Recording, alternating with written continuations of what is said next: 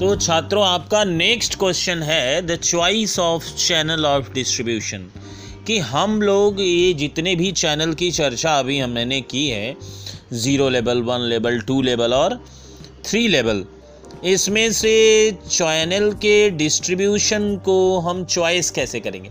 यानी अगर आप एक फर्म हैं, अगर अगर आप एक कंपनी हैं, अगर आप एक बिजनेसमैन हैं तो आप कौन सा चैनल ऑफ़ डिस्ट्रीब्यूशन को और किस थिंक के साथ कौन सी सोच के साथ आप इस चैनल ऑफ़ डिस्ट्रीब्यूशन को चुनेंगे?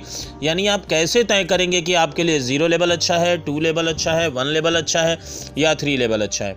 तो आइए हम लोग इसको एक बार चेक करते हैं।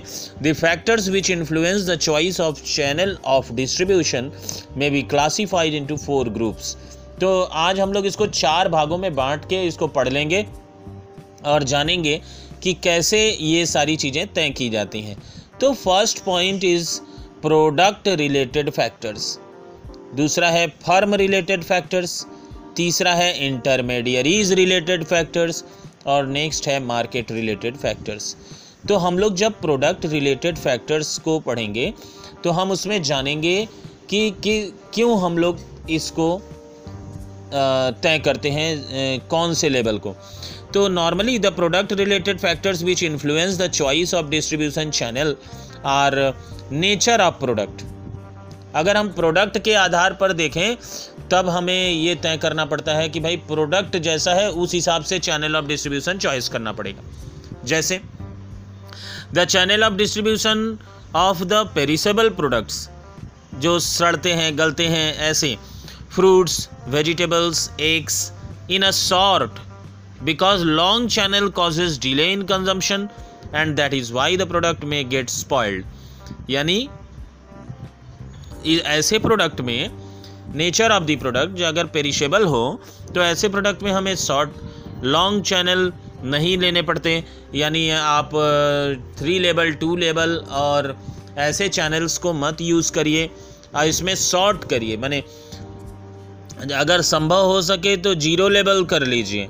लेकिन अगर नहीं भी संभव हुआ तो वन लेवल इसके लिए अच्छा है और आप इसको समझ रहे हैं। On the other hand durable products can be distributed through longer channel अगर कोई ड्यूरेबल प्रोडक्ट है जो जल्दी से सड़ेंगे नहीं, गलेंगे नहीं, अगर ऐसे प्रोडक्ट्स हैं तो उसके लिए आप लॉन्ग चैनल यूज़ कर सकते हैं टू लेवल थ्री लेवल जो मन करे यूज़ करिए। नेक्स्ट वैल्यू ऑफ़ प्रोडक्ट कभी कभी क्या होता है zero level value of product इतने हाई हो जाते हैं कि अगर उसमें मेडिएटर्स भी जोड़ें, यानी दलाल भी जोड़ें या एजेंट भी जोड़ें तो उनके कमीशन जुड़कर प्राइस को और भी हाई कर देते हैं। क्लियर तो ज़ीरो और one level channel is suitable for the product having high value gold ornaments cars ये सब क्या है? कि भाई इनके लिए, जैसे देखो, कार जब बिकती है तो उसके कंपनीज़ अपने ही शोरूम में बेचना पसंद करती है। क्यों? क्योंकि एक तो ऐसे ही उसमें आठ दस लाख, बीस लाख या फिर जैसी भी कार आप तय कर रहे हैं, उस हिसाब से पैसे लग रहे हैं। अब उसमें भी अगर कमीशन तो उसमें कमीशन दस रुपया, बीस रुपया तो कोई लेगा नहीं। कम से कम उसमें हज़ारों का कमीशन होगा। तो वो कमीशन अगर उसमें जोड़ दिया जाएगा तो वो बहुत हाई हो जाएगा। और वैल्यू ऑफ़ द प्रोडक्ट बहुत ज़्यादा बढ़ जाएगा। इसलिए ऐसे प्रोडक्ट के लिए जिनका वैल्यू बहुत ज़्यादा हाई है, उनके लिए ज़ीरो लेवल ही बहुत अच्छा है, क्योंकि अगर उसमें कोई और लेवल जोड़ेंगे तो प्रोडक्ट का प्राइस और भी बढ़ जाएगा, जो अच्छा नहीं होगा। नेक्स्ट वेट एंड बक यानी कि heavy and bulky products are distributed through shorter channel जब कोई भारी और बकी प्रोडक्ट होता है तो वो कम लेवल वाले चैनल से यूज़ किया जाता है, जैसे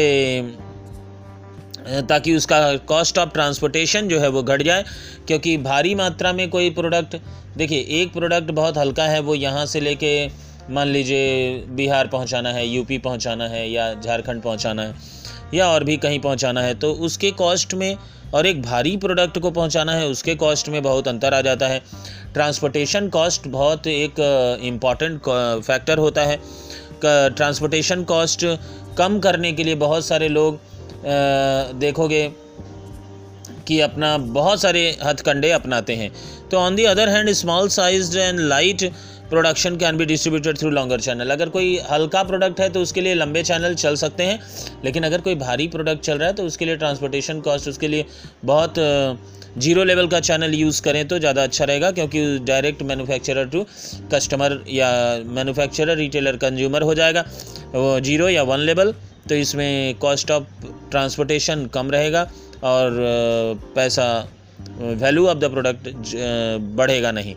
नेक्स्ट है type of product. Standardised product, Titan wrist watch can easily be sold through intermediaries as there is no scope of alteration alternation so in this case long distribution channel is used but direct sale is suitable for the customized product furniture because close interaction between the buyer and seller is required to sell this type of product देखिए जब भी आप जैसे कोई branded product आप कर रहे हैं जैसे टाइटन का चाहे कुछ भी तो आप उसमें क्या करते हैं उसमें स्टैंडर्ड प्रोडक्ट है उसमें कोई परिवर्तन नहीं हो सकता तो उसमें अल्टरे अल्टरनेशन का कोई चांस नहीं है। So in this case long distribution channel is use उसमें लंबे यूज़ किए जा सकते हैं। यानी two level three level one level ये सब यूज़ किया जा सकता है। टू थ्री ज़्यादा इसमें आएगा। But direct sale is suitable for the customise product जो प्रोडक्ट जैसे फर्नीचर हुआ ऐसे कुछ प्रोडक्ट होते हैं जिनमें क्लोज रिलेशन कस्टमर और बायर के बीच में सॉरी मैन्युफैक्चरर और बायर्स के बीच में होना ज़रूरी होता है, ऐसी दशा में। टाइप ऑफ़ प्रोडक्ट पर भी डिपेंड करता है कि हम किस प्रकार के चैनल को चॉइस करेंगे। तो ये रहा अभी मैंने जो आपको डिस्कस करके बताया, ये है प्रोडक्ट रिलेटेड फैक्टर्स यानी प्रोडक्ट के आधार पर हम तय कर रहे हैं कि किस प्रकार का चैनल हम अपने डिस्ट्रीब्यूशन सिस्टम में शामिल करेंगे। Zero level one level two level या three level okay thank you मिलते हैं नेक्स्ट पॉइंट में. थोड़ा बड़ा हो जा रहा है ऑडियो